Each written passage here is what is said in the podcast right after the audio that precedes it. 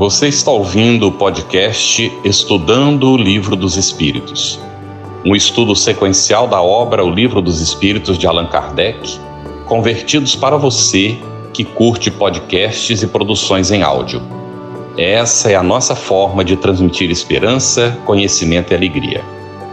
Estudando o Livro dos Espíritos, seja muito bem-vindo e nós vamos hoje é, continuar examinando do princípio vital e vamos tratar de um assunto muito interessante, a vida e a morte. As perguntas 68 a 70 de O Livro dos Espíritos. E nós temos conosco hoje as nossas intérpretes para Libras, nós vamos apresentá-las e fazer também a audiodescrição. Andréa Beatriz, ela é intérprete de Libras da Comunhão Espírita de Brasília, integrante de grupo de estudos e equipe de intérpretes da Conceb.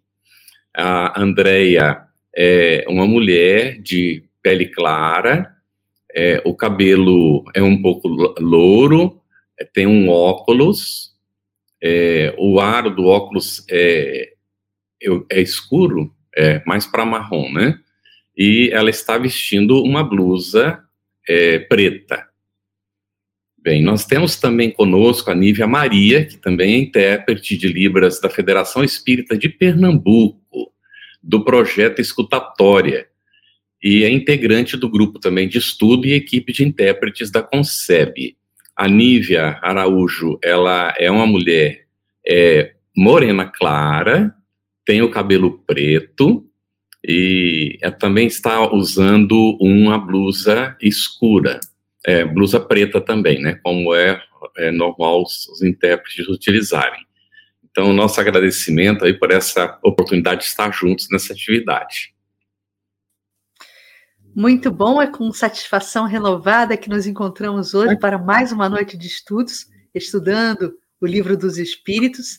Nós damos as boas-vindas ao Carlos, às intérpretes, e também anunciamos a nossa convidada, já conhecida de vocês, que é Marlene Gonçalves, facilitadora de grupos de estudo do ESD e EAD, membro da equipe do Departamento da Área de Estudo da USE, de Ribeirão Preto e também da USE estadual.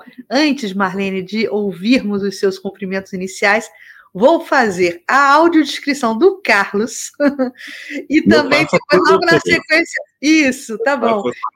Tá bom. E na sequência eu também te descrevo, tá bom, Marlene? O Carlos é o nosso companheiro aqui na apresentação. É, ele está hoje com uma blusa cinza, muito elegante, também usa óculos. Os cabelos são grisalhos, a tez branca, né? E Marlene está de preto, com um casaquinho, porque lá em São Paulo tá frio, né? Também usa óculos, cabelos cacheados, pretos, com uma blusa com alguns detalhes em branco na gola. Então, Marlene, seja muito bem-vinda, minha amiga. Obrigada, Cris. Boa noite, companheiros. É um prazer estar aqui com todos vocês nessa nessa noite de estudo. Prazer estar com vocês e também com os nossos é, ouvintes internautas. Boa noite.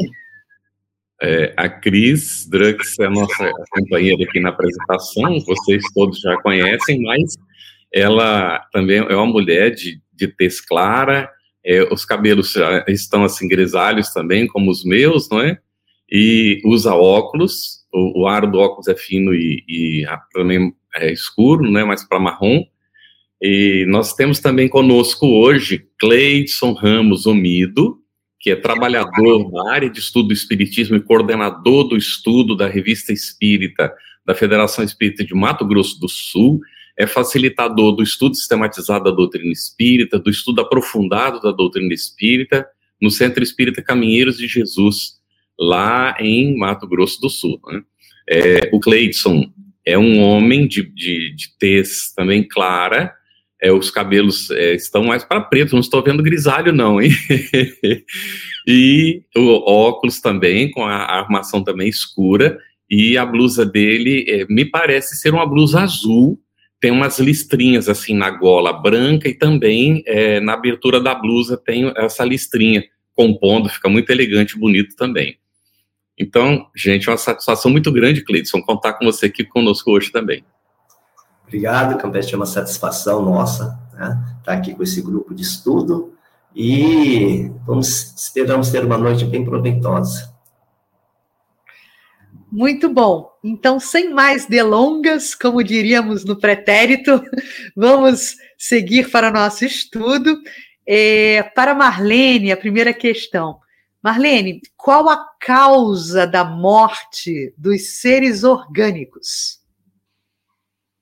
Bom, então a gente vai fazer uma rapidíssima é, retomada aí do estudo da semana passada para falar brevemente o que é um ser orgânico, para entender o que, qual seria a causa da morte, né?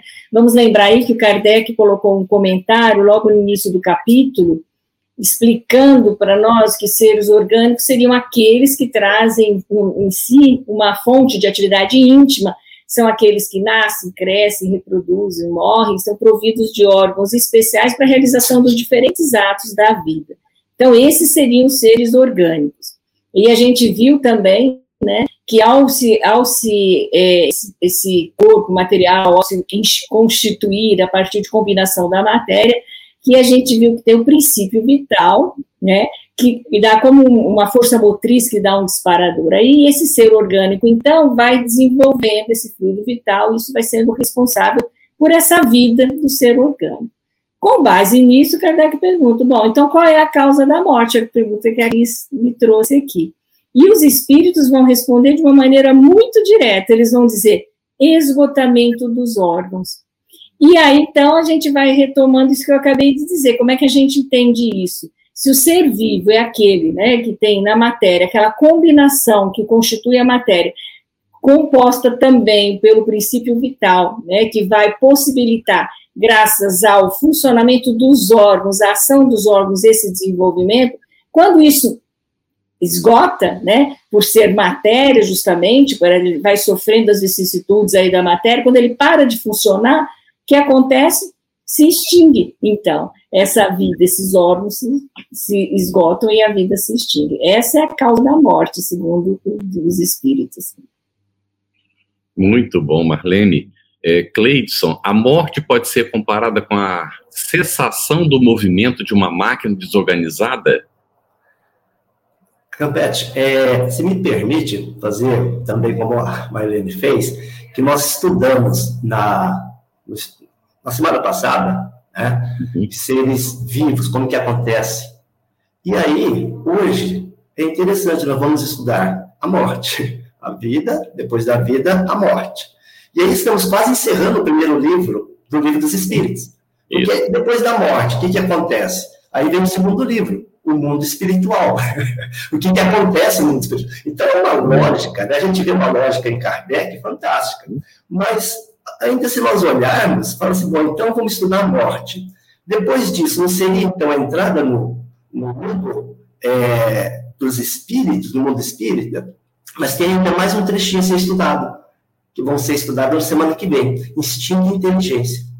E aí dá a impressão que está deslocado, a impressão. Se nós olharmos a obra como um todo, né, então vamos ver que esse primeiro livro é a Gênese, quer dizer, criação de Deus, criação do mundo, criação dos homens. E a Gênese diz assim, né, que Deus fez o homem do barro. O que, que é isso, matéria? Insuflou suas narinas o hálito da vida. O que, que é isso? Princípio vital. e depois ele coloca assim, que fez o homem à sua semelhança. E aí as pessoas, né, porque não conseguem ver Deus, vê a si e criam o Deus com perna, com braço. E essa semelhança vem da onde? Então aí vem a ligação do que nós vamos estudar na semana que vem, qual a primeira resposta do mundo dos espíritos? O que é Deus? O que é? Inteligência suprema. E aí, no, próximo capítulo, para ele encerrar, para ele deixar bem claro que vem da matéria, que tem o princípio vital, e a semelhança é na onde? O que, que é o, exatamente porque nós temos a inteligência, que não é suprema. Então, essa semelhança, né, imagem e semelhança, é o tributo do espírito, que é a inteligência. Então, ele vai deixar bem claro antes de ele fechar a Gênesis. É fantástico essa, essa ideia, essa condução que ele, que ele tem. Né? E, então, agora, cara, vou, vou repetir só aquela pergunta, né? A morte pode ser comparada à sensação do movimento de uma máquina desorganizada.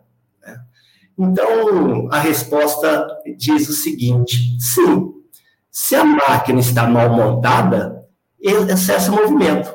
Se o corpo está enfermo, a vida se extingue. E aí ele faz um comentário lá na questão 70 a respeito disso ainda. Ele fala o seguinte, que os órgãos reagem uns sobre os outros, interagem. E isso cria uma harmonia. Quebrada essa harmonia, o funcionamento cessa. Como o movimento de uma máquina cujas peças se desarranjaram. Então, essa, o comentário faz esse, Kardec faz esse comentário, e aqui tem uma parte bem interessante que ele dá um exemplo, e é em cima desse exemplo que a gente vai trabalhar o raciocínio. Né? É, por exemplo, se um relógio gasto pelo uso ou que sofreu um choque por acidente, mesmo tendo força motriz, fica impossível de pô-lo a andar. Então, a resposta diz assim: sim, funciona como se fosse uma máquina. E aí a gente tem que entender que máquina que é esse. Porque quando eu estou parado aqui, nesse momento, eu não estou dando nenhuma informação para o meu corpo consciente. Mas está ocorrendo uma série de situações automáticas. Isso aí é como se fosse o funcionamento de uma máquina. Né? Então, está comparando. E aí ele falou o seguinte, que pode dar problema com o uso, o gasto pelo uso, ou se sofre um acidente, um choque. O que é esse gasto pelo uso? É interessante que quando todos fizeram a descrição né, de cada um de nós, todo mundo falou, usa óculos, usa óculos, usa óculos. Será que está na moda? todo mundo quer usar óculos, né? Então, se nós pegarmos o olho, ele tem uma lente chamada de cristalina, uma lente convergente. E essa lente, ela vai, como toda lente, ela vai ajustando o raio de curvatura para deixar a imagem lá na retina. E ela tem que ser bem flexível. E com a idade, essa né, não é mais tão flexível, em torno dos 40 anos. E aí nós temos que adaptarmos usando óculos. É aquela, aquela idade que a mão da gente começa a voltar, para tentar focar o objeto. Então, aqui está um exemplo claro que, pelo uso, vai acontecer o quê? Um certo desgaste. Né? Então, demos exemplo aí, poderíamos dar outros exemplos aí de processos metabólicos. Mas ele continua dizendo, sofreu um choque por acidente então, se nós lêssemos aqui, poderíamos pensar, é, se eu tiver, por exemplo, dirigindo, bater um carro, vai ser um choque, eu vou danificar a máquina, né? Isso aí todos nós sabemos. Mas nós, como espíritas, né, devíamos tomar um cuidado um pouquinho maior, porque quando nós falamos desse choque, vamos pensar no sentido um pouquinho mais amplo. Olha só o que Emmanuel nos diz no livro Pensamento e Vida, no capítulo 28 toda emoção violenta sofre o corpo, que os corpos sofrem, é semelhante a uma martelada forte sobre a engrenagem da máquina sensível. Olha lá, Emmanuel vai falar exatamente disso.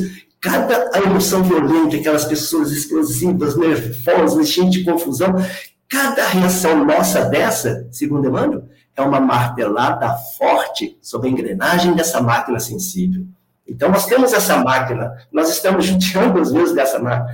Toda aflição animalhada, quer dizer, mimos, reclamações, é como ferrugem destruidora para essa máquina, prejudicando o funcionamento.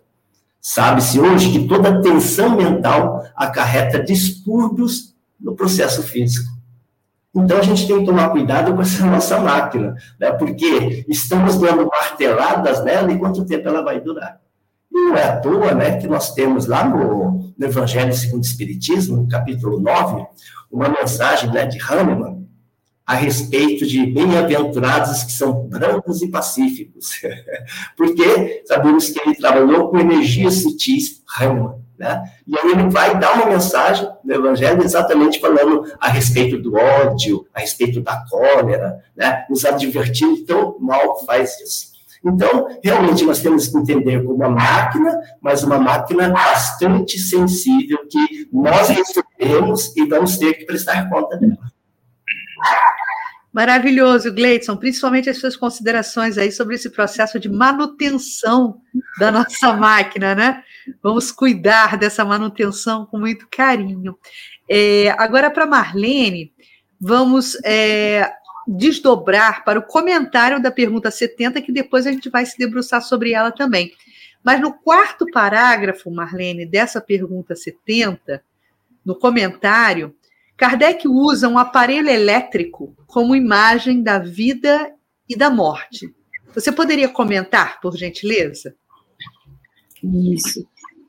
Então, lembrando que a gente está focando agora nesse capítulo, nesse aspecto material, né? Basicamente, o material. E é interessante que ele traz, então, ele falou de uma máquina, né? Aquilo que o Cleiton acabou de comentar, mas aí ele vai além, ele está falando de uma máquina mais além, uma, uma máquina que é movida pela eletricidade, uma máquina elétrica, né? E aí, nessa, nessa analogia que ele faz, fica mais interessante e a gente consegue perceber o fluido vital aí. Então, o Kardec vai dizer que num aparelho elétrico né, tem a imagem exata da vida e da morte. Então, ele faz essa analogia.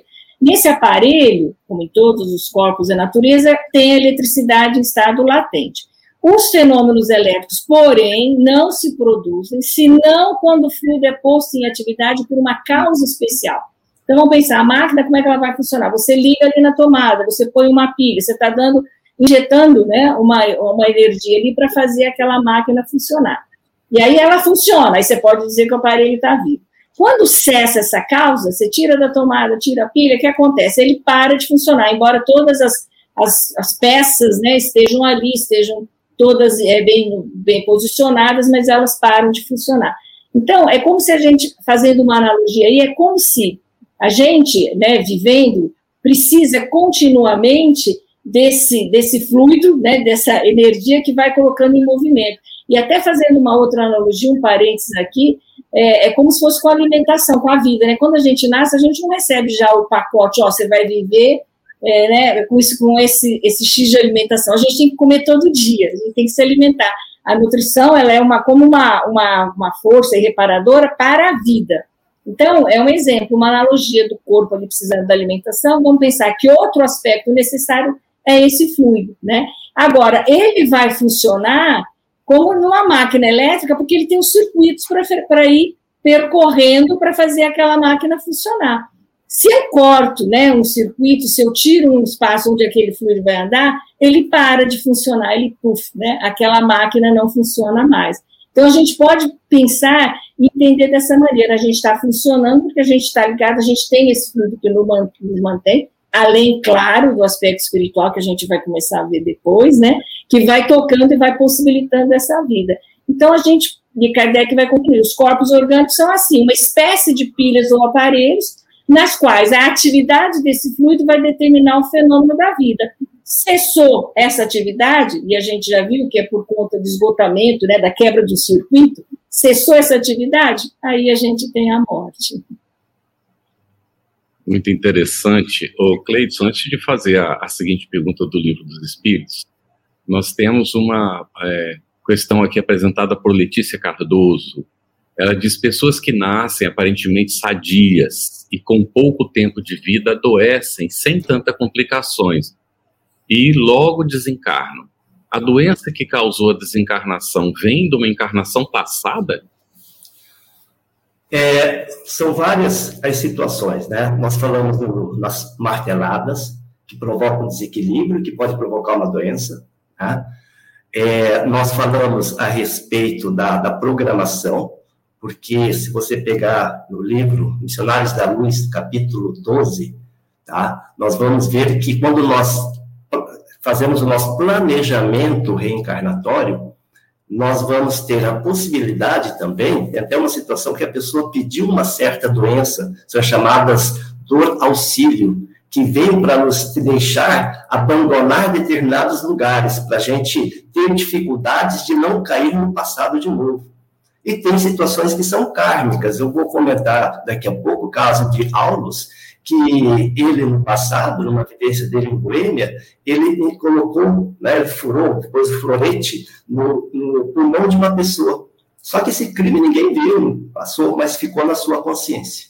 Né? Ficou na sua consciência. E ele veio e acabou tendo problemas lá com, de tuberculose exatamente nessa encarnação. Então, são vários os processos, tá? Então, assim, a doutrina vai explicando isso e a gente vai entendendo que não dá para falar é A ou B ou C, tá bom? Mas já dá para a gente ter uma ideia. São muitas as circunstâncias, não é? mas normalmente, como você colocou, uma desencarnação assim tão aparentemente para nós prematura, ela vem em função realmente de compromissos do passado, né? É, é, e, uhum. É, e nós pegamos, se estudarmos também, né, lá no livro dos, lá na frente nós vamos estudar, né, principalmente de crianças, eles colocam que muitas vezes vem para que os pais provocar um despertar nos pais. Aí a gente vê que pessoas mudam de vida quando tem esses, esses pequenos seres, esses pequenos corações dentro do seu lar, e depois ele começa, a, quando ele, essa criança vai na realidade, ela está chamando o pai para um despertar espiritual, né? Então, são várias situações também. Isso aí. E Cleidson, já que a gente está falando nessa questão é, da lesão que você disse que ele provocou é, lá no passado e teve repercussão agora, é, Kardec pergunta por que uma lesão do coração é mais depressa causa morte do que as lesões que são provocadas em outros órgãos? Bom, a resposta que os espíritos dão a essa pergunta, né, diz o seguinte, novamente, o coração é máquina de vida, não é, porém, o único órgão cuja lesão ocasiona a morte. Ele passa de uma, ele, ele não passa de uma das peças essenciais. Né? Então, se nós olharmos o coração, imagina uma pessoa tem uma parada cardíaca, né? O que, que as pessoas fazem? Elas vão né, o coração, fazendo pressão para que ele continue pulsando, e começam a fazer respiração boca a boca, para que ele possa receber oxigênio, receber o nitrogênio, receber os gases, né, para que tudo isso vá alimentar as células, porque senão as células vão morrer, né, sem alimento, sem oxigênio. Então, ficamos imaginando que essa nutrição, toda essa circulação tem que chegar até todas as células do nosso organismo. Olha como é um processo complicado. Pensando desse lado também, nós sabemos que é fundamental também manter esse princípio vital, essa energia vital também nas células, que eles falam que elas ficam imantadas, elas ficam cheias desse princípio para que tenha vida. E aí nós poderíamos pensar que existe também uma rede de distribuição energética para todas essas células, para esse fluido vital poder circular. E como é que ele, como é que ele vai fazer isso? Como é que é esse processo? Então, André Luiz nos explica que tem determinados centros de forças, vórtices energéticos, né, que conseguem fazer essa distribuição. E o principal para essa alimentação, ele fala que chama-se o centro de esplênico, tá? Ele é o responsável por essa distribuição, assim como o coração, ele para vitalidade. E vórtices energéticos, o que, que é isso a gente fala? Parece bonito, né, Carlos? Mas vórtice energético, você está no rio, né, no, no, mar, alguma coisa, de vez em quando você vê fazer umas ondinhas, na é verdade, umas vórtices energéticos ali, são vórtices. Se você pegar, vamos, pegar uma, uma, uma, imagem bem para deixar claro o que são esses vórtices energéticos. Se eu pegar um tanque, encher de água, e eu vou lá e tirar o, o tirar né, o sifãozinho ali, eu vou ter uma diferença de potencial entre a água de baixo, que tem menor energia, e a água de cima. E como é que essa de alta energia vai chegar na de baixo? Como que, como que acontece? Começa a criar os vórtices energéticos. Né? E ele vai entrando de uma região de maior energia para uma região de menor energia. Então, nosso corpo espiritual tem esses vórtices, né? esses vórtices que têm frequência, por isso que a gente fala em frequência, porque se eu manter a altura, a velocidade de rotação é a mesma cada uma com uma altura, cada uma com uma frequência. Então, são esses vórtices que vão fazer a distribuição. Isso é conhecido há milênios, né? Os, chineses chamam de Qi, que é essa energia vital, os hindus chamam de prana. Então, é, é, é um processo que algumas pessoas que têm evidência conseguem ver todos esses refluxos de energia. Tá? Então, é, seria essa a ideia. Muito bom, Cleiton. Lembrando a todos que estamos estudando juntos né, o Livro dos Espíritos, que toda essa questão energética, e também por essa palavra aí que, que Gleidson hoje inaugura aqui no estudo, do perispírito, né, tudo isso vai ser retomado mais à frente. Porque isso tudo, é, essa, essa contextualização toda tem a ver também, a gente vai voltar nesse assunto dos fluidos, né, das energias vitais. É, íntima conexão com um estudo sobre o perispírito também, e esses centros de força, né? Mas, Marlene, falando nisso, eu quero te propor a próxima pergunta, também te colocando é, uma questão aqui que nos aparece aqui no chat, levantando uma, uma questão interessante. Sabendo que o fluido vital né, integra o corpo biológico, como fica esse fluido vital do suicida em relação ao espírito? Só para dar uma palhinha, porque esse assunto vai ser tratado mais à frente também, né? É na mesma lógica do que a gente colocou aqui, no sentido de que você tem o corpo, você tem os órgãos em funcionamento. O que, que vai causar a morte?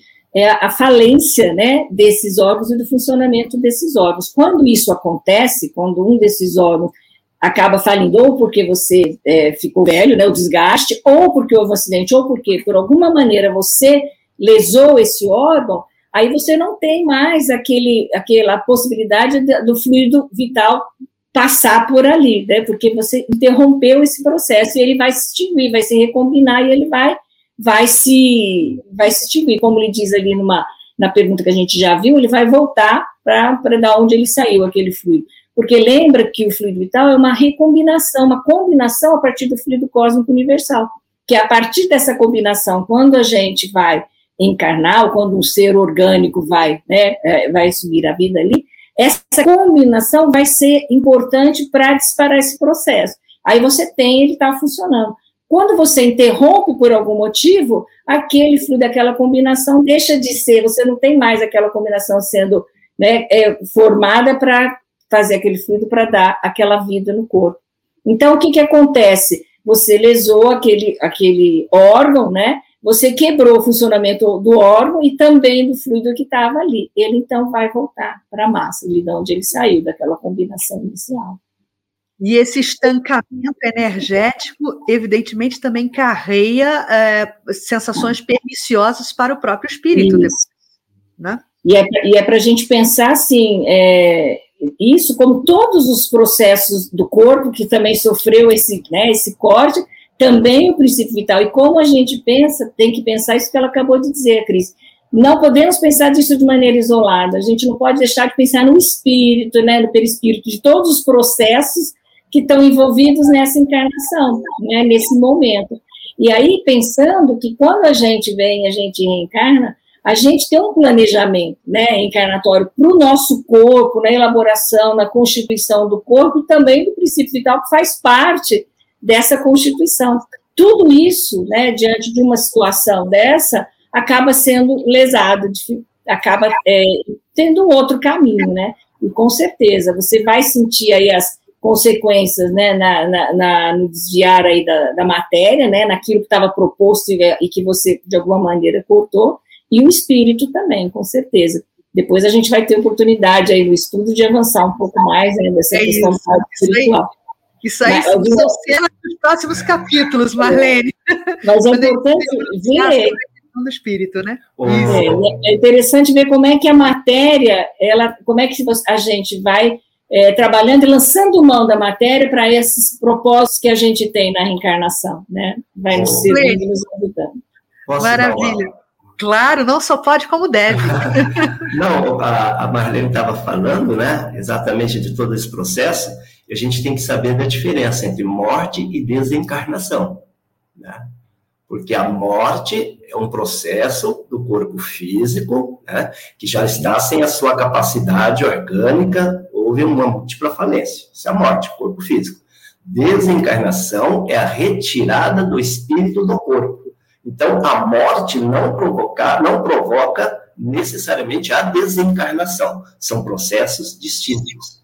Né? Exatamente como a Marlene falou. Uma coisa é o corpo físico, outra coisa é o espírito. Ô, Cris, queria chamar a atenção que o Cleiton acabou de responder a pergunta do João Tadeu Costa. Ele disse, apesar do nosso irmão Cleidson nos adiantar um pouco quanto à inteligência e algo mais, e estudando vida e morte, afinal, o que é a morte? Ele acabou de responder agora. Tá certo? Ótimo. Ótimo. Que bom, que bom. Pode seguir. Olha, então, vamos seguindo, então, para Marlene, é, a quantidade, a gente vai tratar aí agora desse quantum, né, de fluido vital, ela é a mesma em todos os seres orgânicos, Marlene? Não. Então, justamente o que, que Kardec vai trazer para nós de reflexão aí nessa questão. Essa quantidade do fluido vital não é absoluta em todos os seres orgânicos, ela vai variar segundo as espécies e não é uma constante em cada um dos indivíduos ou na mesma espécie.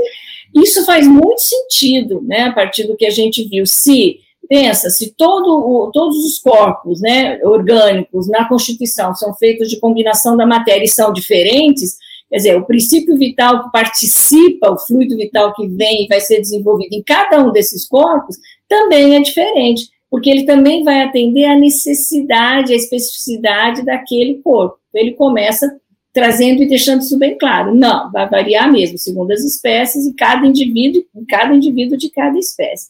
E aí a gente pode fazer uma analogia para entender isso também, né? Quando a gente faz uma viagem, por exemplo, a gente não faz um planejamento então, eu sei, eu vou para daqui até São Paulo, então eu vou precisar, por exemplo, de, de X de litros de gasolina, né? Então, eu faço todo um planejamento para aquela viagem toda que eu vou fazer, o quanto que eu vou precisar e vou me preparando para ela. É mais ou menos isso no planejamento para a vida, né? A gente tem uma, uma ideia do, do, corpo, do que eu vou precisar e também do, desse fluido vital que vai, que vai estar presente ali. E aí, é claro que dependendo do meio de transporte que eu escolher, eu vou precisar usar mais, eu vou usar menos. Quer dizer, aquela gasolina que eu reservei pode ser que não dê conta, pode ser, olha, eu devia ter reservado um pouco mais, né? E aí Kardec vai continuar a, a explicação aqui, trazendo mais um detalhe. Ele vai dizer, alguns há, né, alguns seres aí, há que se acham saturados desse fluido, enquanto outros possuem quantidade apenas suficiente. Daí que para alguns a vida é mais ativa, mais tenaz e, de certo modo, superabundante. Então, é o caso é, dessa viagem, né? Quando pensar que você vai levar uma reservinha a mais, uma reservinha a menos. Agora, é interessante que, dependendo do abuso do motor que você fizer na, na viagem, por exemplo, se acelerar demais, né, eu vou estar tá gastando mais, mais rápido aquela minha reserva que eu tinha ali. Né? E isso faz parte desse pacote que é organizado quando a gente tem esse preparo para a vida, né? Tudo isso faz parte desse pacote. Então, é, é pensar que quando a gente vai, quando vai reencarnar, a gente tem o germe material desde a fecundação, tem aquelas combinações que originaram aquele corpo, e a partir desse elemento extraído do fluido cósmico universal, tanto para o corpo quanto para o princípio vital, também vai ser adequado às necessidades do ser, que vai então começar a se desenvolver como fluido vital a partir da ação dos órgãos, né, que já vão sendo colocadas em funcionamento e vão se desenvolvendo. Muito bem, Marlene também acabou de responder a pergunta da Dalva Bastos. Por que alguns indivíduos vêm saturados de fluido vital e outros não? Isso depende, não é, da programação, das condições. A Marlene explicou agora, não é? é e, e, alguns ativos são mais ativos, outros menos ativos. E também já entendemos aqui da conversa que quando é, a, a, a matéria, não é? é? Ela falece e o princípio vital ali está está ligado ainda, não é? Normalmente resta uma quantidade de fluido. Normalmente. A desencarnação se dá pelo desgaste do fluido, mas normalmente há um, um resíduo. E então isso é dispersado na natureza, como a Marlene explicou. E também no suicida, o que acontece? Ele rompeu de repente com a programação e havia fluido vital ainda, vamos dizer, para para 30 anos pela frente, segundo a programação. Esse indivíduo, ele está sobrecarregado desse fluido, sofrendo contra-golpe, não é? E aí pode acontecer várias coisas. Se ele tem méritos de auxílio por outras situações, ainda assim, tendo cometido suicídio, vai ser auxiliado. Mas se ele não tem méritos, não fez esforços, não ajudou ninguém, não fez o bem para o próximo, ele poderá cair nas malhas daqueles com os quais ele sintoniza, correto? Que podem ser espíritos que se alimentam desse fluido residual dele. E ocorre um processo chamado de vampirização que a gente vai ver mais à frente, tá certo? Sem se assustar, mas suicídio não é bom para ninguém. Tá bem? Não é mesmo, não é solução para nada. Nós precisamos conversar muito a respeito do assunto para entender o que é que acontece, não é? Então, aqui na sequência, Cleidson, É, quando a gente lê o comentário de Kardec, ainda nas 70, nós vemos que os órgãos se impregnam, por assim dizer, desse fluido vital, e esse fluido dá a todas as partes do, do organismo uma atividade, como a gente já foi vendo aqui, não é? Que as põe em comunicação entre si, nos casos de certas lesões, e normaliza as funções momentaneamente perturbadas. Então, eu queria que você desse mais uma comentadinha sobre isso para ficar é mais claro para o pessoal, pode ser? Pode. É, vou ainda dar o complemento ainda, que ele continua com um comentário, né? Aí hum. a gente retoma. Diz assim, mas que quando os elementos essenciais ao funcionamento dos órgãos estão destruídos ou muito profundamente alterados, o fluido vital se torna impotente de lhes transmitir o momento da vida e o ser morre. Então, nesse comentário de Kardec, é, Campete, eu vou pegar alguns trechos aqui, tá? Quando ele fala assim, nos trechos de certas lesões, tá? Então, vamos imaginar um corte, que vai ser o exemplo que eu vou dar daqui a pouco. Ele normaliza, olha só, esse fluido vital normaliza as funções momentaneamente perturbadas. Ele tem essa capacidade. Como assim? Tem uma, uma doutora Justa Smith, ela era uma freira, e ela estava estudando, fazendo seu doutorado. E ela fazia o doutorado dela trabalhando com enzimas. Enzimas são proteínas que controlam a velocidade das, reações. Nós temos aqui na boca, né, na, na, na saliva, a amilase, que ela vai quebrar o amido em açúcares menores. Então, ele tem essa, essa facilidade. O que, que ela fazia no, no seu doutorado? Essa doutora Smith, ela trabalhava se um campo magnético poderia aumentar a ação das enzimas. E ela conseguiu provar que se você vai aumentando o campo magnético naquele corpo, a ação enzimática aumenta. E aí ela ficou sabendo que tinha um que eles chamam de curandeiro, a gente chamaria de médiums de cura, né? Que trabalhos publicavam que ele, com as mãos sobre feridas no dorso dos ratos, acelerava o processo de cura. E determinadas pessoas aumentava o crescimento até de determinados vegetais, com essa capacidade fluídica. Aí ela falou: bom, deve então ter alguma coisa no processo enzimático. Chamou ele e começou a trabalhar. E ela viu que realmente, exatamente ele com as mãos, impondo ali, né, segurando, ele conseguia aumentar a taxa de crescimento enzimático. Mas ela começou a perceber também, ó, que curioso, que alguns aumentavam e outros diminuíam. Não faz sentido. Por que, que umas aumentam outras diminuem? E ela ficou doida, e ela só entendeu o seguinte: se ela imaginasse a ação dessas enzimas dentro das células, que aumentar a atividade de umas favorece a saúde, e diminuir a atividade das outras favorece a saúde. Então, não importa o sentido que toda vez que essa pessoa impunha essa vitalidade toda, o fluido operava no sentido de sempre preservar a saúde. Veja bem, exatamente o que eles estão falando aí, né? Porque ela tem essas propriedades. Então, essas propriedades são maravilhosas, estão dentro de nós, nós é que não podemos deixar o nosso corpo em desarmonia, não é verdade? É isso. O Cleiton, depois das, do, desse seu comentário, quero poder incluir aqui uma pergunta da Cris Cunha, que tem a ver um pouco com isso que você acabou de explicar, né? Quando se fala em seres orgânicos, e eu acredito que aí estão excluídos os seres, incluídos, aliás, os seres humanos, animais e vegetais, o estudo de hoje se refere somente aos homens e animais, e a pergunta da crise é a seguinte: como ficam os vegetais e as plantas? Seriam eles sensíveis também, os vegetais, a essa, a esse fluido vital e a essa é, digamos assim, essa sessão de fluido vital é. para com eles? É, vamos, eu, vamos lá. Eu, posso juntar aqui é, há uma também da Cris Cunha que está relacionada nos tratamentos fitoterapia, fitoterapia o Isso. princípio ativo das plantas é fluido vital, está relacionado com, né, com as plantas. É, o, como a Mariane falou, existem diferenças entre os fluidos, né? Os animais, os vegetais, mas eles têm o mesmo, vamos dizer assim, um princípio ativo que é a vibração, né? Esses corpos estão em vibração, tudo na água está vibrando, todos nós, os corpos estão vibrando, certo? Então, é, pegando a primeira pergunta ali, lá na frente vai ter um estudo no livro dos espíritos só dos vegetais, só dos animais, reino vegetal e reino animal. Tá? Então, a gente vai discutir tudo isso ainda lá na frente, certo? Agora, se nós pegarmos esses determinados princípios, essas energias que estão na natureza, né? se você pegar, por exemplo, o Bach, né? Ele estava, ele era médico, tinha problemas no estômago, ele começou com a mediunidade dele sair no orvalho e começou a pegar determinadas gotas que estavam nos vegetais e a partir daí ele conseguiu obter cura.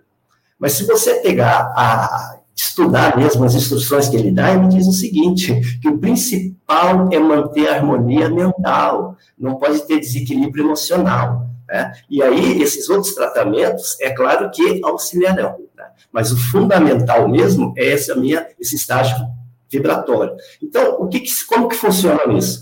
Lembra que eu falei dos vórtices energéticos? Ele tem determinadas frequências. E depois, se a gente tiver algum problema, ele dá uma, uma viradinha. A ideia é, com esses elementos, é chegar na frequência para corrigir, mais ou menos isso, tá? Tanto é que se você pegar na homeopatia, se você dividir por 10, dividir por, por 100, de 100 é mais ativo. Se dividir por, por mil, é mais ativo ainda. Estranho, porque para nós não seria. É porque ele está trabalhando com a energia vibracional daquele elemento. E não é à toa que a homeopatia dá a esse processo o nome de dinamização. Exatamente, fazendo referência a essa questão do dínamo, né? Da uhum. produção energética. Olha, é, seguindo aqui, fazendo gancho com o que o Gleidson acabou de colocar, eu vou também aproveitar uma pergunta aqui do nosso chat. A Dani Monteiro, Marlene, logo na sequência, depois a gente continua aqui na nossa programação. A Dani Monteiro pergunta: quais são os comportamentos ou condutas que fazem aumentar ou diminuir o nosso fluido vital? Muito boa pergunta, né? Eu acho que isso faz parte de todo o equilíbrio que a gente tem que ter e pensar quando a gente está encarnado, né? Porque a gente está falando princípio vital, mas a gente vai olhando para a matéria como um todo, né? Como a gente viu, então, tudo aquilo que a gente tem que fazer pensando no bom desenvolvimento dessa, dessa ferramenta que a gente tem, que é o corpo, a gente pode expandir isso para o fluido vital também, né? Então, a gente pode pensar na questão da alimentação, de exercício físico, e tudo que a gente faz para o corpo, no fluido vital, a gente também tem alguns elementos que a gente pode direcionar e que tem a ver com o pensamento, com a vibração, tudo isso que o Cleiton está falando, né? Com a forma como a gente lida com tudo isso, né? E, de novo, a gente não pode separar o espírito, agora mais do que nunca, né? Dessas questões na matéria, porque, na verdade, quem comanda toda essa máquina é o espírito, né? É ele que vai definir e dizer como ele pode fazer. Então, acho que a gente pode pensar no sentido de preservar essas forças, né, no sentido de é, não abusar né, de nada daquilo que a gente tem disponível no nosso, nosso organismo. Então, pode preservar e pode trabalhar no sentido de melhorar para que a gente possa efetivamente usar o nosso corpo como ferramenta. Mas aí eu deixo aberto, aí eu tenho a impressão que talvez vocês possam contribuir também com algo mais aí, porque essa pergunta, sinceramente, eu nunca tinha pensado nisso. Acho que vocês podem nos ajudar. Cleidson quer comentar alguma coisa? É, eu vou fazer um comentário quando a gente falar a respeito da reposição ou não desses fluidos. Ah, então tá. Vamos responder isso, né, Carlos? É, pode ser aqui então, olha, a, a seguinte é. pergunta é, a quantidade de fluido vital pode se esgotar? Então, a quantidade, a resposta, você está no, quer dizer, um comentário, né, da, a quantidade de fluido vital se esgota pode tornar-se insuficiente para a conservação da vida se não for renovada pela absorção e assimilação das substâncias que o contêm. E agora a seguinte pergunta vai, é. vai, vai alcançar vários questionários que o pessoal está fazendo no chat. Isso. Como pode ser reposto o fluido vital dos seres orgânicos, então? É, pela alimentação, né? Quando nós estamos nos alimentando, nós também estamos pegando parte né, desse princípio vital.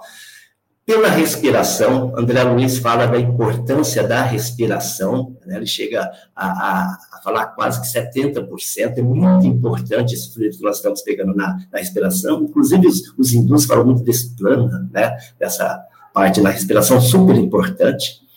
É, também nós podemos trocar, quando nós estamos próximos, quem tem menos acaba doando para quem tem mais naquele momento. Né? Pode ter isso. A gente vai comentar ainda a respeito disso ali na frente. Tá? E também o Torres Pastorinos, por exemplo, diz que pelo centro de força esplênico a gente consegue também buscar esse fluido, né? parte desse fluido vital para nós. Então, são aqueles, vamos dizer assim, de manutenção. Por isso que eu dei aquele exemplo da pia. Tá? Lembra dos vórtices? Se eu não colocar água, roda e desce, acaba.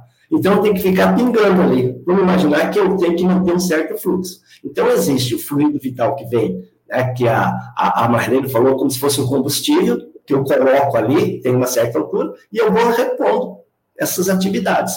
Porque não pode chegar no esgotamento. Né? Por quê? Pode gerar doença, pode gerar até morte quando esgotar tudo. Tá?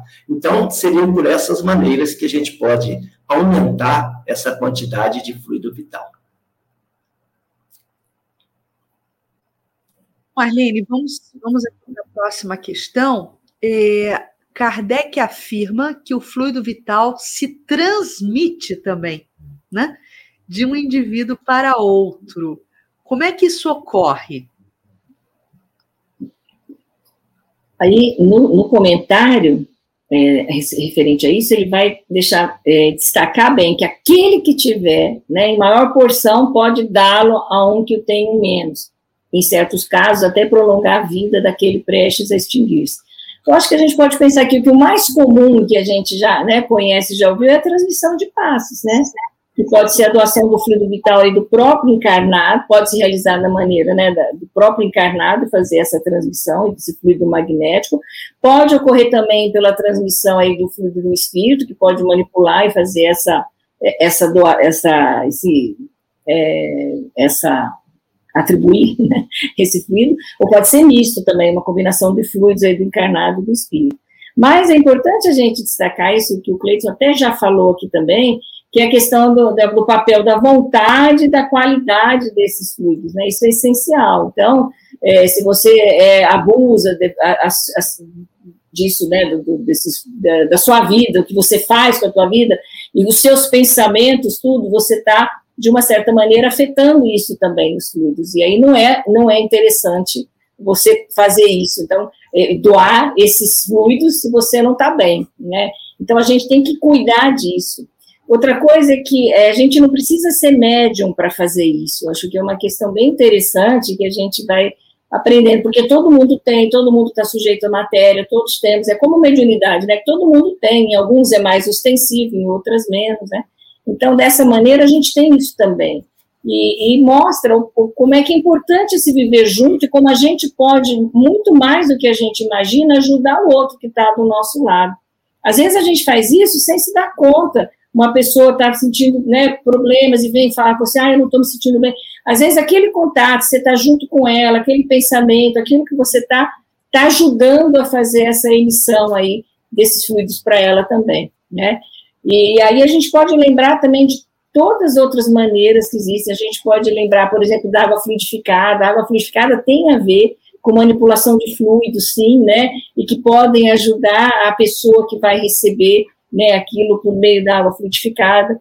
Então, a gente tem a, a prece também, a gente tem muitos, muitos, muitos meios, né? O importante é a gente não achar que isso é isolado separar de todo o resto, a gente tem que olhar a pessoa inteira, né? Aí a gente entende, quando a gente olha para o espírito, olha para o corpo, para a matéria, por tudo isso que envolve, né, num processo aí da, da, evolução, a gente vai entender que cada coisa tem a sua, o seu papel. E aí a gente entende que isso é muito, muito articulado. E a gente pode sim lançar a mão disso, né, para receber e para doar esses fluidos. Interessante que a, Marlene colocou, a Rosa Maria Benedetti, ela disse assim, então podemos dizer que uma pessoa que sente falta de energia, apatia, desânimo, está com desgaste do fluido vital pelo estilo de vida que escolhe? A Marlene comentou logo no início, né, que o abuso, a pessoa que, por exemplo, fica pelas madrugadas, não, não dorme o suficiente para repor, não é, Marlene? E, então, pode haver um desgaste, não é, Cleidson, também da, da da energia, não é pelo abuso, pelo não cuidado, pela alimentação inadequada, não é não feita com regularidade. Tudo isso pode levar, né? Com certeza. E aí não é só, né? Porque a gente não está sozinho, de novo, tem outros fatores, né? Às vezes esse abuso, essa indisposição também nos leva a atrair pensamentos, vibrações negativas que estão ao nosso lado. Então, não dá para a gente falar, não, isso aqui é só o problema do princípio vital. Não é. É tudo né, que nos constitui. É, é a forma como a gente pensa, como a gente lida, né, as expectativas que a gente tem. Então, a gente sempre bate nessa tecla aí. Todo pensamento né, que a gente emite, como é importante a gente manter uma vibração elevada para que a gente consiga trabalhar tanto com o nosso organismo, tudo que diz respeito ao corpo, mas também com o espiritual que está à nossa volta. Isso é um pacote completo. Então, bobagem a gente pensar, não, é só é achar né, a, a causa única está aqui, não está, é um, é um montante. Mas você tem razão, se você está indisposta, por exemplo, vamos cuidar para melhorar, vamos nos alimentar melhor, vamos fazer um exercício, vamos falar, vamos né, animar, vamos bola para frente, porque isso vai nos ajudando a sair desse estado de apatia é, o movimento também ajuda a repor, não é? Sabe, Cris, o que me fez lembrar o que a Marlene estava comentando, de um, de um caso acontecido com o Chico, disse que ele ia caminhando pela rua, encontrou com uma senhora, né? E, e a senhora olhou assim para ele e disse assim: Ai, Chico, mas você é tão bom! E ele viu a energia saindo dela, as palavras, não é? a emissão que ela fez, envolvendo ele num fluido maravilhoso. Não é? Aí ele pensou: meu Deus, se ela tivesse, tivesse dito que eu sou tão ruim, como é que seria? Então, a gente precisa é né, cuidar daquilo que a gente pensa, que a gente fala, que a gente sente dos outros, porque isso emite energia para as outras pessoas. E nós somos responsáveis por isso, não é? Então, até aí também há uma alimentação recíproca das vibrações que a gente troca. Muito bom, Marlene. Isso aí, é, Cris. Muito bom. Olha, vivemos, estou me lembrando aqui de André Luiz, né? Vivemos imersos em um universo de vibrações. E nesse processo que Marlene acaba de falar, e usando também o seu exemplo, Carlos, é, também acontece. A vida desregrada, o vício, né, o alcoolismo, tudo isso provoca também a, a sangria, né, os parasitas espirituais que sugam da gente a nossa energia vital também. Não só o desgaste dos neurônios, né? No caso aí do álcool, como também essa parasitose espiritual. Então tá tudo integrado, né? Tá tudo. Por isso que Joana de Ângeles usa a expressão homem integral, porque tá integralizado ali, tá tudo junto, né? Mas sigamos, meus amigos.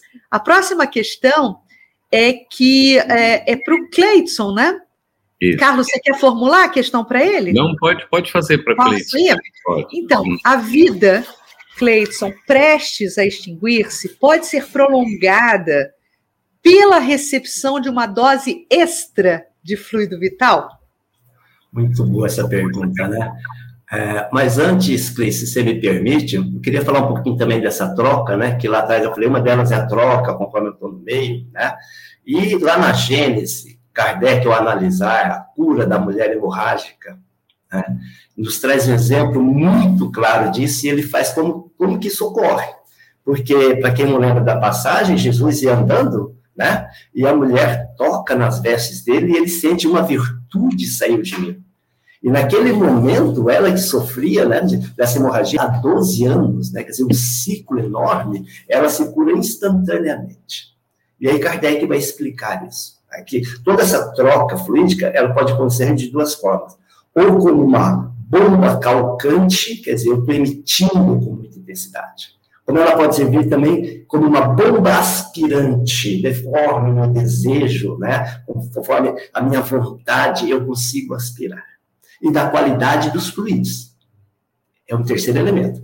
Então, a qualidade dos fluidos de Jesus, claro, provoca curas o quê? Instantâneas.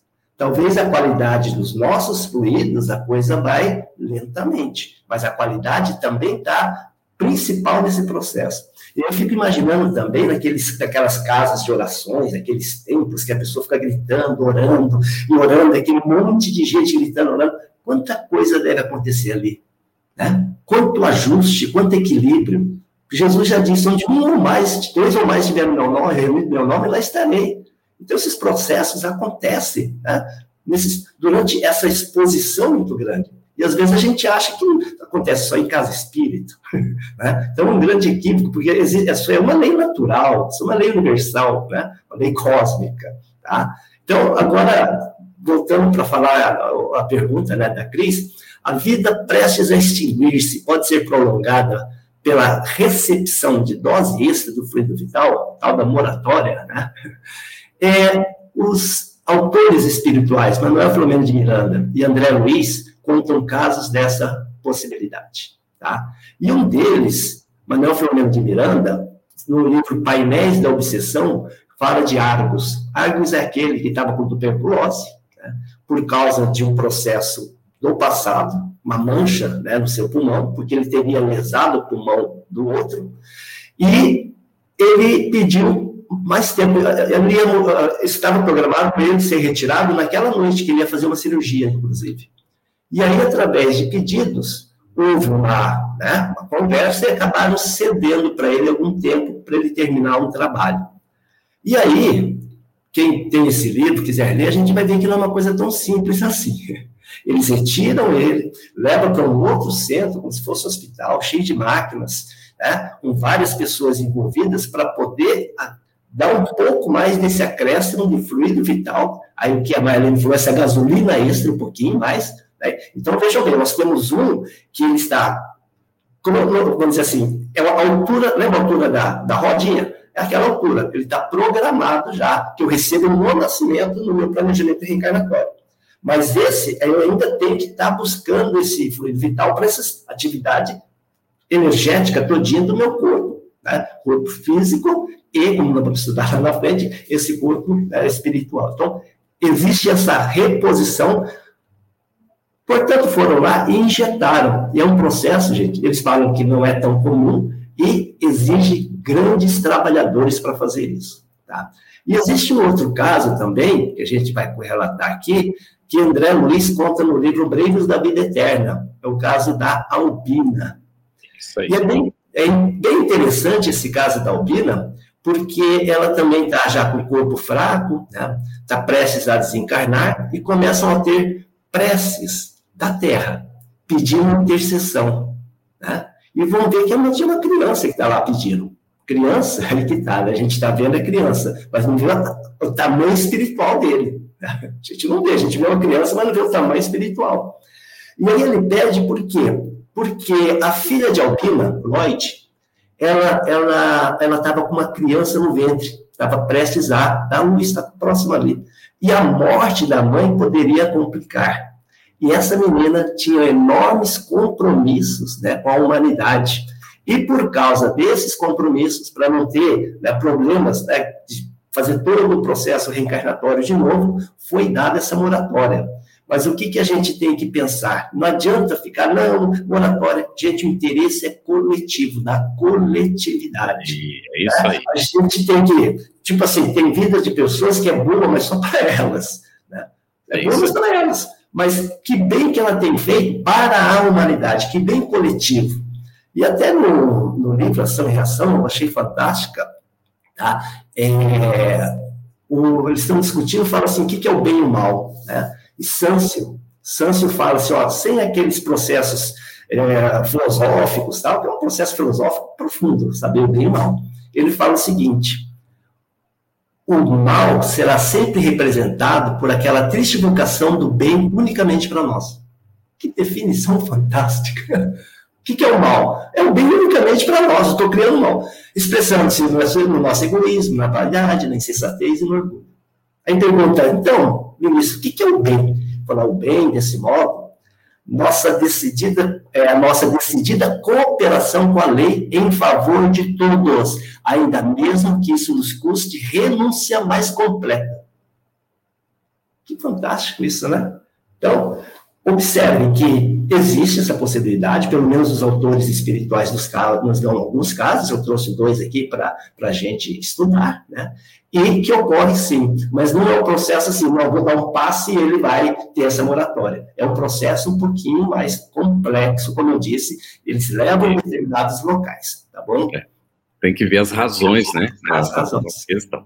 Aqui o Érico Oliveira fez uma pergunta que você acabou de responder também agora. Isso. E quanto à questão da moratória da vida física recebida por algumas pessoas em relação aos fluidos. Os fluidos são agregados nesse processo que não é simples, que o, o Cleidson explicou, E também vai depender muito. Não vai ser feito pelo meu egoísmo. Agora eu quero viver mais cinco anos. Ah, o meu mentor, eu vou pedir, ele vai dar mais cinco anos de fluido para mim. Não vai ser desse jeito, de jeito nenhum. Vai ser naquelas situações descritas pelo Cleiton para o benefício da humanidade, não é? Então, é, aqui houve uma pergunta que já está respondida também da Fernanda Lopes. O que acontece com o fluido vital das pessoas vítimas de acidente? Não é? Aí a gente já comentou, do suicida é parecido. Vai depender da circunstância.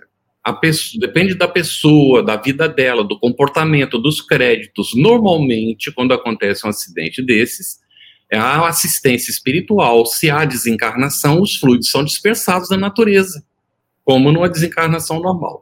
Mas se a pessoa ela é vítima de um acidente provocado por ela, por incúria, por descuido, até tirou a vida de outros por causa do descuido dela, é uma pessoa que não tem créditos, então ela ficará entregue à própria situação até aprender é, as consequências de ser inconsequente. Então, poderá não haver dispersão, ela sofrer as repercussões do fluido e, inclusive, ser abusada pelos espíritos é, que vivem desses fluidos, porque são desequilibrados, ainda não se encaminharam para a realidade espiritual, não é? Cris, como nós terminamos as perguntas, vamos um pouquinho aqui ainda nessas que o pessoal fez, não é? Agora, aí para Marlene, o Cleidson. É, tem uma pergunta bem interessante aqui, só para a gente reafirmar alguns conceitos para Marlene. Marlene, a Sueli Camilo pergunta o seguinte: tem a ver com fluido vital a pessoa passar mal com a aproximação de outra pessoa. Vamos fazer a distinção aí de irradiação mental e fluido, só para ficar bem claro isso. Isso.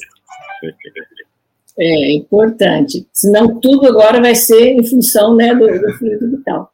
Eu acho que a gente precisa lembrar que o, que o nosso pensamento da mesma forma como o som passeia, né, pelo ar, o nosso pensamento ele passeia pelo fluido vital, né, pelo, desculpa, pelo fluido cósmico, ele vai caminhando, aí é esses os caminhos que ele vai percorrendo. E isso vai atingindo todos que estão à nossa volta também. Então, é, a gente não está sozinho no mundo, né? E aquilo que eu estou pensando, eu estou emitindo, eu tô, isso está tá presente, né? Porque ele vai atuando e vai se manifestando por meio do fluido cósmico universal. Aí. Então, a gente precisa estar tá cuidando disso. Eu posso perceber essas emissões das pessoas à minha volta? Posso, a gente pode ser sensível, estar aberto aí, principalmente se a gente está na mesma faixa vibracional dessas outras pessoas, né? Aí a gente pode sentir esse baque. Então, a gente tem que estar tá sempre sujeito, a gente é vítima disso? Não, porque a gente também pode controlar, né? E manter os nossos pensamentos, manter as nossas vibrações de tal maneira que a gente não se afete negativamente. Então, você pode estar sensível e perceber esse tipo de emissão de vibração das pessoas à sua volta, ou até de espíritos desencarnados que estão à nossa volta, a gente pode perceber, mas a gente não precisa ficar vítima à mercê desses pensamentos. A gente tem como se libertar procurando melhorar o nosso pensamento, a nossa faixa vibracional, elevando o nosso pensamento. Aí a gente não vai se afetar por esses pensamentos aí, por essas emissões que as pessoas à nossa volta vão emitindo, viu? Olha, Elis Patrícia, é, eu vou deixar um desafio para Elis. Ela diz assim: vou aprender melhor sobre o fluido vital. Tudo que tem vida tem fluidos, mas a planta não tem alma ou tem, já foi tratado em um programa anterior. Então, nós é, sugerimos, se a Elis não teve oportunidade de ver, ou se viu, esqueceu, dá uma olhadinha nos, nos nossos estudos anteriores, não é, sobre o assunto que a gente já tratou, né, do princípio é, vital, do princípio espiritual. Então, é, a gente coloca rapidamente: a planta não tem alma se a gente né, entende a alma da nossa condição. Tem um princípio espiritual em desenvolvimento ali, não é, conforme foi explicado. Mas isso não é suficiente, tá bem? É bom é, dar uma olhadinha lá, tá bem, Elis? Nos, e nos também mais para frente vai voltar também, né, Carlos? Esse Ainda assunto vai voltar o assunto, é verdade, Marlene, bem lembrado. E a Aqui mesma. Outra... Ah, Oi? Carlos, Pode só te interrompendo, só para a gente dar um retorno à Larissa também de Barros, tá. Teixeira, para nesse mesmo processo ela recuperar os nossos encontros anteriores, porque ela pergunta o seguinte: o fluido vital é adquirido por mim mesmo no mundo espiritual ou, ou eu recebo de Deus? Então, vale a pena, viu, Larissa, revisitar o programa é, se eu não me engano, o penúltimo programa, quando tratamos da trindade universal, Deus, Espírito e Matéria. Né? E, e aí nós desdobramos essa questão do fluido cósmico universal nesse mesmo programa. Né? Tudo emana de Deus, inclusive o fluido cósmico universal, porque Deus é o princípio de tudo, né? causa primária de todas as coisas. E o fluido vital, ele, muito rapidamente te resumindo também, o fluido vital, ele é adquirido, evidentemente, pelo espírito encarnado, mas é, não apenas no estado espiritual, mas no estado é, sedimentado na matéria também. Né? Mas, Carlos, seguindo contigo. Sim, aqui o, o André Henriques fez uma pergunta, Cleidson, que é o seguinte: eu vou agregar alguma coisinha. Ela disse assim: podemos doar fluidos através da prece? E eu vou agregar, e também através do abraço? é, tem um. O, toda vez que, como a, a Marlene falou, né, quando nós estamos fazendo uma prece, nós estamos irradiando né, ondas, certo? E através disso, nós conseguimos emitir, né, vamos pensar assim, pensamentos positivos, mas também, às vezes, nós emitimos esses pensamentos, essas energias negativas. Qual é a diferença? Se eu estou, aí tem aqui nem rádio, se eu estou em sintonia, se eu estou em sintonia com aquilo, eu acabo aceitando. O problema não está em pessoa que mandou. O problema está em eu estar em sintonia com aquilo. Tá? Se eu não estiver em sintonia, dizem que retorna para quem é o dono né? porque é um material dele. Então, tem uma, uma, uma eu vou só ler para quem falou, um, trecho do livro Ação e Reação. A prece de Alzira lograra êxito na magnetização que Druso tentava e não conseguia alcançar. Olha só, se Druso fazia magnetizações fantásticas, e ele tentava, tentava, tentava e não conseguia. A prece de Alzira logrou êxitos que essa magnetização toda não conseguia. Por quê? Depois ele vai explicar. Porque estava dotada de mais puro sentimento. E um sentimento daquele que, por eu ter passado por uma situação, aí eu volto né, que o cara falou, quando você dá um abraço na pessoa. Você passou por uma situação, a pessoa está passando, está ali por baixo. Aí você dá um abraço nela, fala, meu irmão. Aí vem a, misericórdia, né? Meu irmão, eu sei o que você está passando. Tá? Deus vai te dar força. Deus vai te amparar. Acredite nisso. A gente passa uma energia muito maior, uma vitalidade muito maior do que qualquer uma dessas que a gente está citando aí, porque o sentimento é o, é o motriz de tudo. Uhum. Muito bom. Olha, tem uma pergunta interessante aqui, Edivaldo Costa, eu acho que a gente está com um tempinho ainda para respondê-la. Ah. É, existe aumento do fluido vital no momento da melhora da morte? Marlene, Cleiton, como é que funciona isso? Eu acho que ele se refere àquele momentinho que a pessoa dá aquela melhorada e depois desencarna. Uhum. Na realidade, se for isso, ô, ô, ô, Carlos, na realidade, o que, que acontece? Quando a pessoa está né, passando por esse processo da, da pré-morte, pré vamos dizer assim, a família fica muito enraizada fica presa, jogando energias. Tem um livro chamado Voltei, que ele mostra exatamente esse processo. O Jacob criam como se fossem teias sobre aquela pessoa. E ela fica, né? É do ser humano, né? É o pai, é a irmã, é o filho, e ela fica ali segurando, tentando segurar, e aí prejudica essa pessoa. Tá? Aí o que, que eles fazem? Dá aquele melhoradinha que a pessoa fala, ah, agora acho que sai, aí relaxa todo mundo. No que relaxa, a equipe vem e processa né, a morte do corpo físico, consequentemente, mais tarde, a desencarnação. Né, porque é muita energia densa naquele local, muita energia. E às vezes eles não conseguem, né, o corpo fica ali padecendo, mas você ali naquele processo é uma rede mesmo vibratória. E aí é legal para a gente perceber que, como é que a gente não está sozinho, né? E como a espiritualidade está o tempo todo cuidando, então, e aí usa esses mecanismos todos que a gente está falando e discutindo aqui, mas como é um trabalho muito é, articulado, né, com a espiritualidade, né? Para ajudar mesmo, né? E aqui tem uma pergunta que já foi respondida, não é? E a gente pode encaminhar para o fechamento, não é, Cris? É da, da Jane Coelho ela pergunta também se no caso que uma pessoa está internada, se a gente pode mandar fluidos através da oração. O Cleidson já explicou, Sim. não é também? Então, só pra, é... Carlos, só para mostrar uma evidência, tá? É, pegaram, nesses trabalhos desse curador, deixaram máquinas, equipamentos para sondar a taxa de crescimento de uma pequena semente. E durante determinado horário, esse magnetizador ficou só imaginando né, e irradiando para aquela plantinha o aumento foi superior a 200, não lembro bem, 200 a 300% durante aquele período. Eles estavam, acho que, a 700, 800 quilômetros de distância.